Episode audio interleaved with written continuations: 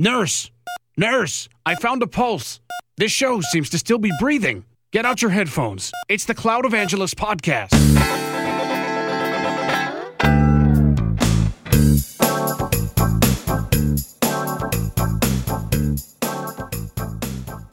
Hey guys, you're listening to another episode of the Cloud Evangelist podcast channel brought to you by Red Hat. My name is Richard Morrell. Thank you for taking the time to tune in. An exciting few weeks. Last week, of course, the OpenStack Developers Summit in Atlanta, Georgia. Red Hat represented there in large numbers. Of course, talking about Red Hat Enterprise Linux OpenStack, that supported offering out there in the field. A lot of interest in companies who are now interested in thinking about supported certified options as opposed to a roll your own strategy, on top of many of the proof of concepts that we're taking part in.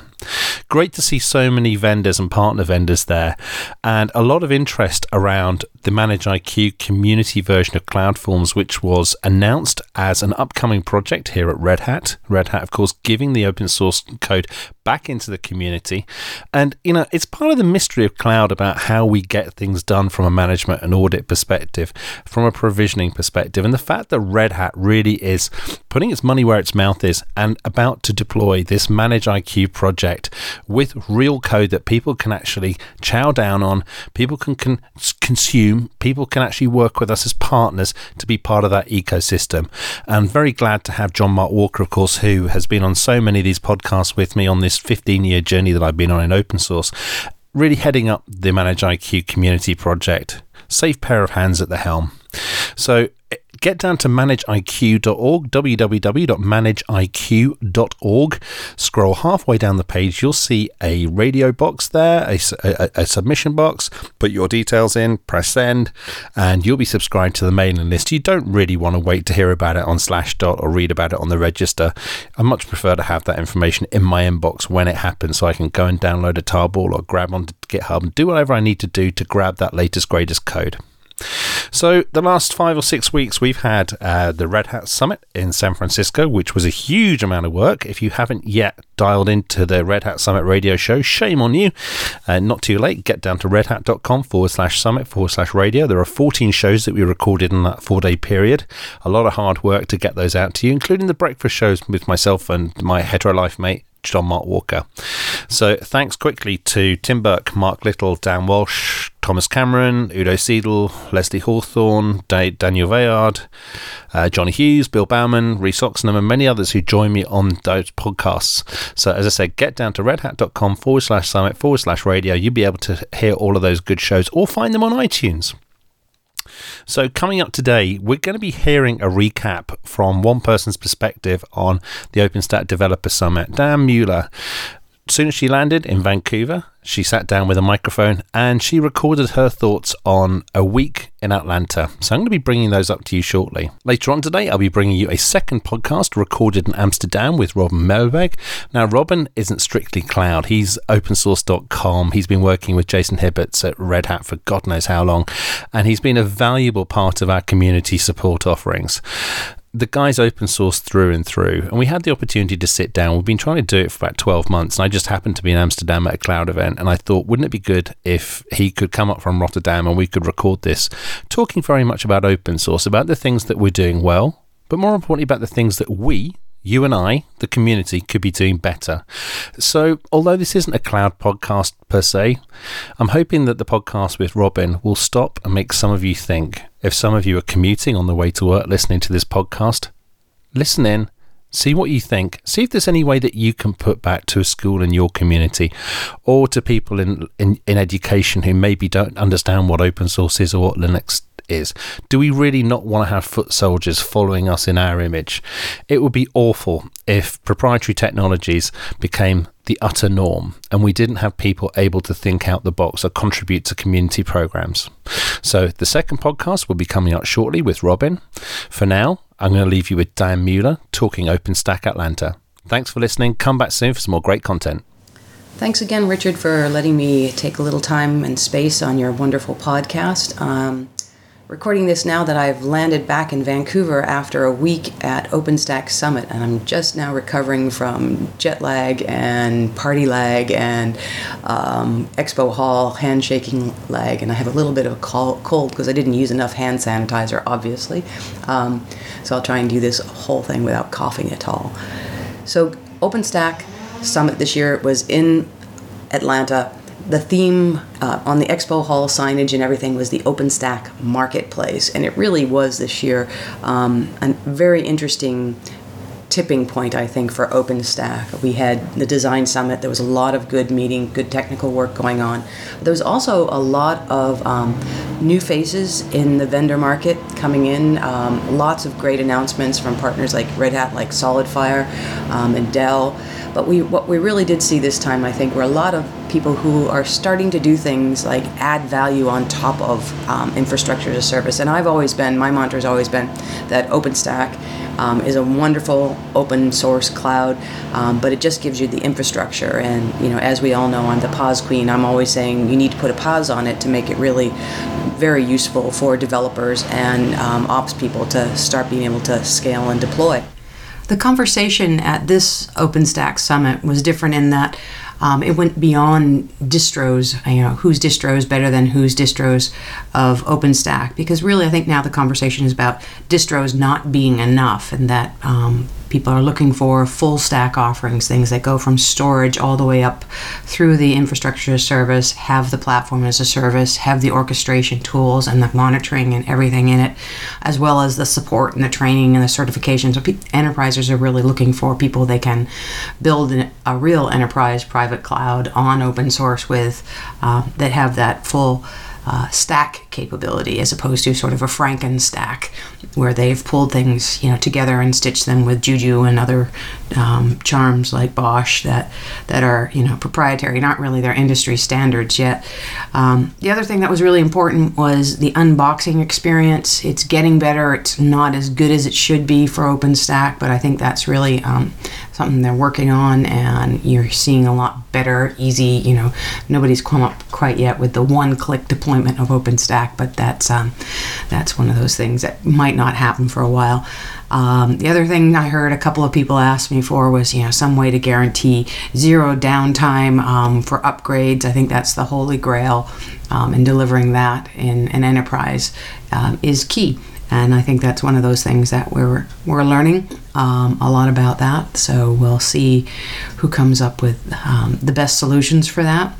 Um, and as I've, I've often said, the documentation on OpenStack is ridiculously awesome. The, Anne Gentle and other folks have done a wonderful job. The community has done great work getting the documentation there so it's easy to figure out how to install learn where you can contribute it just it's a great community for the documentation but really i think what everybody is seeing now is that we have to kick into training and certification mode and get um, not rock stars, but we need to get the operations and teams and the IT teams there and um, ready to to deploy and, and be able to roll this stuff out and scale it and manage it and monitor it. Um, and we need more bodies. We need more training. We need more certification. You know, of course, Red Hat has great certification and training, well respected and all that, but it, we need even more. You know, we need everybody to step up and offer training. So, um, and everybody to take the training, so we can get um, a lot more open source, open cloud um, folks up and running in enterprises. And beyond just like vendors on the expo hall, there's a lot of great new things happening um, with customer stories. That I think that was the big thing. This was about users and developers getting together for the Atlanta Summit. But we had people from um, Sony and AT and T uh, working, you know, working the keynote stage and, and doing great presentations on their deployments.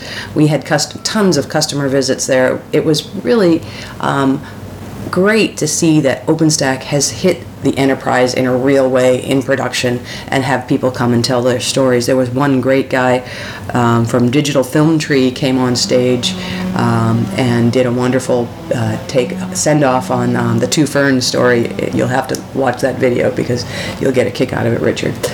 Um, the other things that were really cool that happened there, um, the heat um, orchestration tool that it's near and dear to my heart because that's what OpenShift um, has been working on, getting the heat templates for deploying and auto scaling up there and ready in the OpenStack um, repo.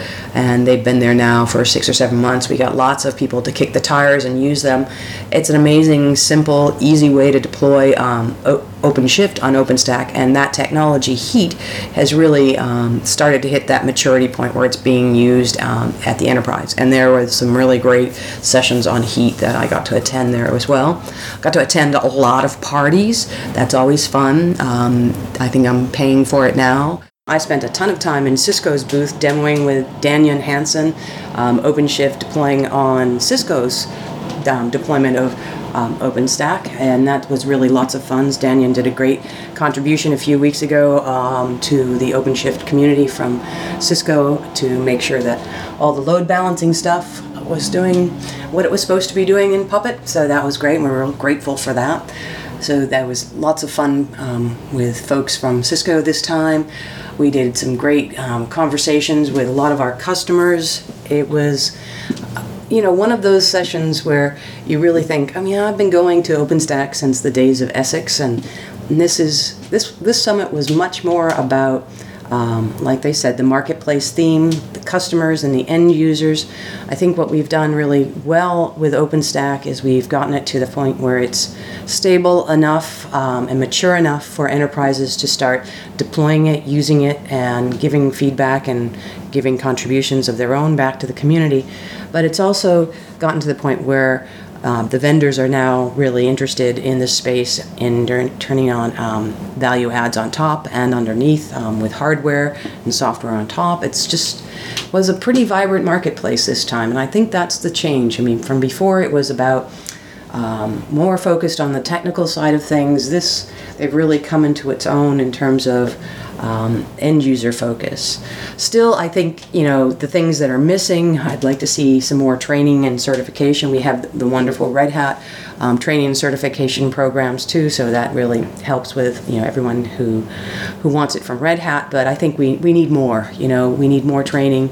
Um, we need to generate uh, OpenStack sysadmins and cloud administrators and people who can uh, help enterprises get going. We need more of those people um, to be out there, and we don't need more rock stars. Rock stars are wonderful, but you know usually they're a pain in my arse, and um, what we need are people who actually have hands-on experience deploying, um, using, and managing OpenStack um, implementations. Um, we do have, we've got tons of people contributing to the community now, but now it's come to the next phase where we need to train people to use this stuff. And it's, it's that I think is a real tipping point for OpenStack. And I think that's what Atlanta was showing us is that we've got great OpenStack doc- documentation. We get great architects from, you know, hundreds of companies um, and technicians working on the architecture and making sure that OpenStack rocks. Um, but now we need the next stage, and I think that's where you know vendors like Red Hat are stepping up, having training and certification. Now we just got to get people into those programs and applying for the job. So these enterprise customers like Sony and DreamWorks and PayPal and everybody else who stood there on the stage and said how wonderful life was um, using OpenStack have the um, employees to um, actually make this a reality. So that was you know that was my big takeaway is we need more people to take these trainings and get hands-on experience using OpenStack. Uh, we've got a pretty good momentum there in terms of technical people working on building OpenStack, but now we need the people to deploy it and manage it in the enterprises. And if you have OpenStack in your LinkedIn um, resume, uh, you're going to get hit on by every job hunter, uh, headhunter in the world. So um, it's time to take those trainings. So uh, get out there, do it, um, brush off your skills because uh, OpenStack operators are going to be very much in demand in the coming year. So once again, Richard, thank you very much for the opportunity to talk. And um, I'm probably blathered on way too long, and you're going to edit this down to nothing. But anyways, um, it was always great talking to you and looking forward to doing more um, OpenStack, OpenShift, cloudy things with you. So, as always.